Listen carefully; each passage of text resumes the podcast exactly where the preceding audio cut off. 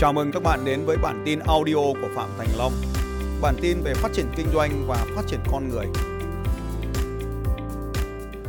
Và cái khả năng chịu áp lực của chúng ta lớn hơn cơ thể của chúng ta rất nhiều lần. Cứ có áp lực đi, thì nó sẽ có được cái thành tựu cho chúng ta. Đây là công thức của sự xứng đáng. Công thức của sự tôi xứng đáng đạt được điều đó. Trong đó có cái điều ngày hôm nay chúng ta học trong chương trình tôi xứng đáng được trở nên giàu có. Quay trở lại với câu chuyện của anh bán mua máy ảnh ngày hôm qua. Các bạn sẽ rất là loay hoay tại sao hỏi, sao lại mua cái máy ảnh đó? Tại sao lại mua cái D6 đó? À anh ta nói, tôi xứng đáng với cái máy ảnh đó, vì nó 25 triệu. Tôi hỏi anh ấy, sao không mua một cái Z1 19 triệu, có đủ cả ống kính.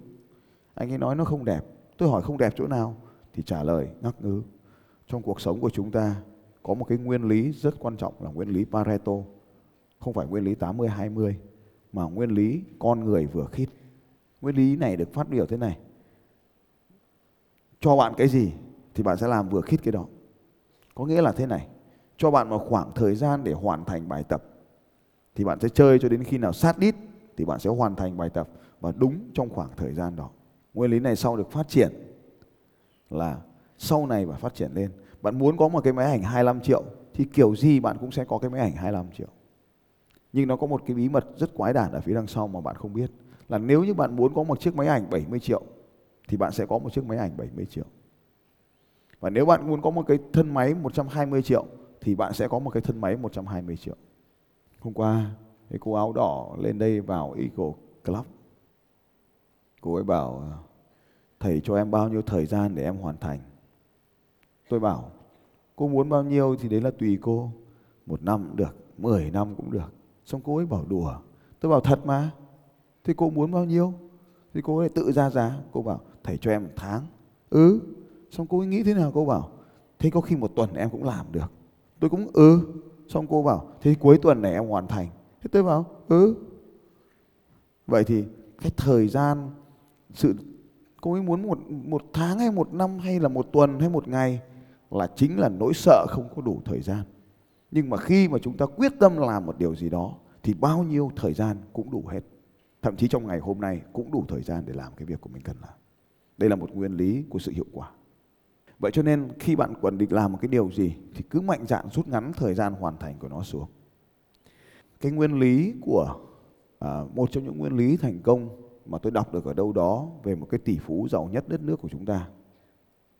Thì ông này khi xây dựng các công trình, ông ấy luôn tìm mọi cách, thậm chí trả cả tiền nhiều hơn để cho công trình được hoàn thành sớm hơn. Và ông ấy đã tạo nên những cái kỷ lục Việt Nam về thời gian hoàn thành những điều mà trước nay chưa từng có ở Việt Nam. Và tất nhiên là cái ông đối tác của ông ấy ở Việt Nam cũng kinh, cũng nỗ lực để hoàn thành. Ừ. Đó là những thứ không thể tưởng tượng được. Đặc biệt là trong cái công trình à, xây dựng đầu tiên của ông ấy ở Việt Nam mà là nhà tôi đang ở đấy gọi tất cả các kỹ sư xây dựng hàng đầu của Việt Nam để làm một cái phương pháp gọi là top side down. Xây ở bên trên trước, rồi mới xây ở dưới sau. Cho nên là các cái tầng hầm được xây phía sau. Tầng hầm, xây tầng trên trước, rồi mới xây tầng hầm ở bên dưới. À, đấy là một cái công nghệ ngược, chưa từng có. Nhưng mà vì cái lý do là thế này, xây xong móng thì được bán nhà, thì mới có tiền để xây tiếp cái hầm bên dưới. Nên là làm theo phong cách là top side down là như vậy. Đây là những cái sự cực kỳ sáng tạo và mạnh mẽ, nhưng mà nó rút ngắn khoảng thời gian để bán được hàng vì cái nguyên lý của bất động sản Việt Nam là phải có hạ tầng có móng thì mới được bán bán nhà. Đấy, thì khi mà người ta làm xong cái cái tầng móng ở trên thì người ta mới có đủ tiền bán xong nhà thì mới đủ tiền để xây tiếp cái tầng hầm bên dưới để làm móng. Thì đấy cũng là một trong những cái nguyên lý rất là thú vị là khả năng thu thu, thu hẹp và co giãn của con người.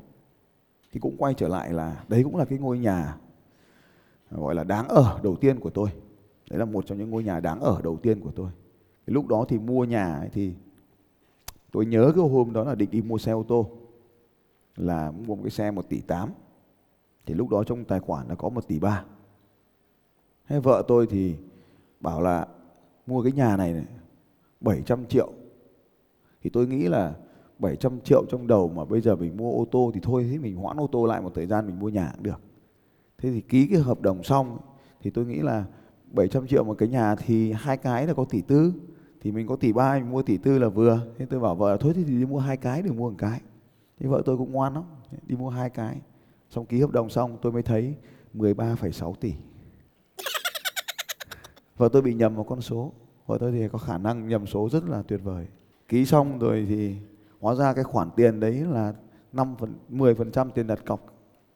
Chứ không 700 triệu là tiền đặt cọc. Chứ không phải 700 triệu là tiền cái nhà và sau đó tôi nhìn vào cái số tiền còn lại tôi tôi bảo với tôi rằng là đấy nhầm vợ rồi. Nhưng mà khả năng rất là tệ là không biết bằng cách nào đấy sau một vài tháng thì mình đã làm được cái điều kỳ diệu nhất trong cuộc đời là chưa bao giờ làm. Đó là tập trung vào các nguồn lực thì cũng lấy được cái căn nhà này. Và sau đó mất khoảng vài tỷ nữa để à, nâng cấp nó lên. Tổng của tất cả cái căn nhà này sau đó vào khoảng à, mười mấy tỷ mà tôi cũng không biết bằng cách nào tôi làm được đó nữa. Tôi chịu. Nhưng đấy là sự kỳ diệu của các con số. À, khi mình nhầm lẫn thêm một số không vào bên phải thì nó có lợi không các bạn? Cho nên ngày đầu tiên tôi có đề nghị các bạn là viết thêm con số điên rồ bên phải là vì như vậy. Chúng ta hay sống dưới mức tiềm năng của mình. Chúng ta thường sống dưới mức tiềm năng của mình. Cho nên là đấy cũng là một cái ví dụ để tôi cho thấy là luôn luôn nhớ là những ví dụ này là không thực tiễn với các bạn nên không cần phải tin và cũng đừng nghĩ là mình có thể làm được như thế nó còn có các cái điều kiện khác nữa tôi nhớ lại là tôi mua cái nhà này vào năm khoảng 10 năm đi à, khoảng độ 11, 12, 13, 14 đấy, khoảng 13, 14 đấy, khoảng đó. 13, 14, 15 khoảng đó. Ừ.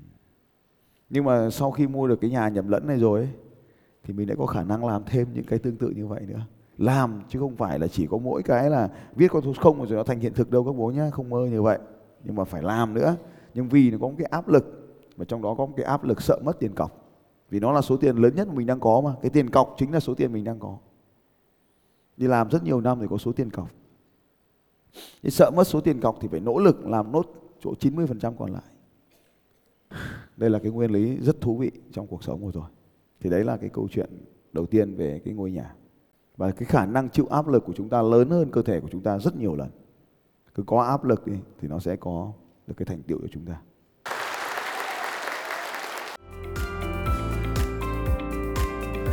Xin chào các bạn và hẹn gặp lại các bạn vào bản tin audio tiếp theo của Phạm Thành Long vào 6 giờ sáng mai.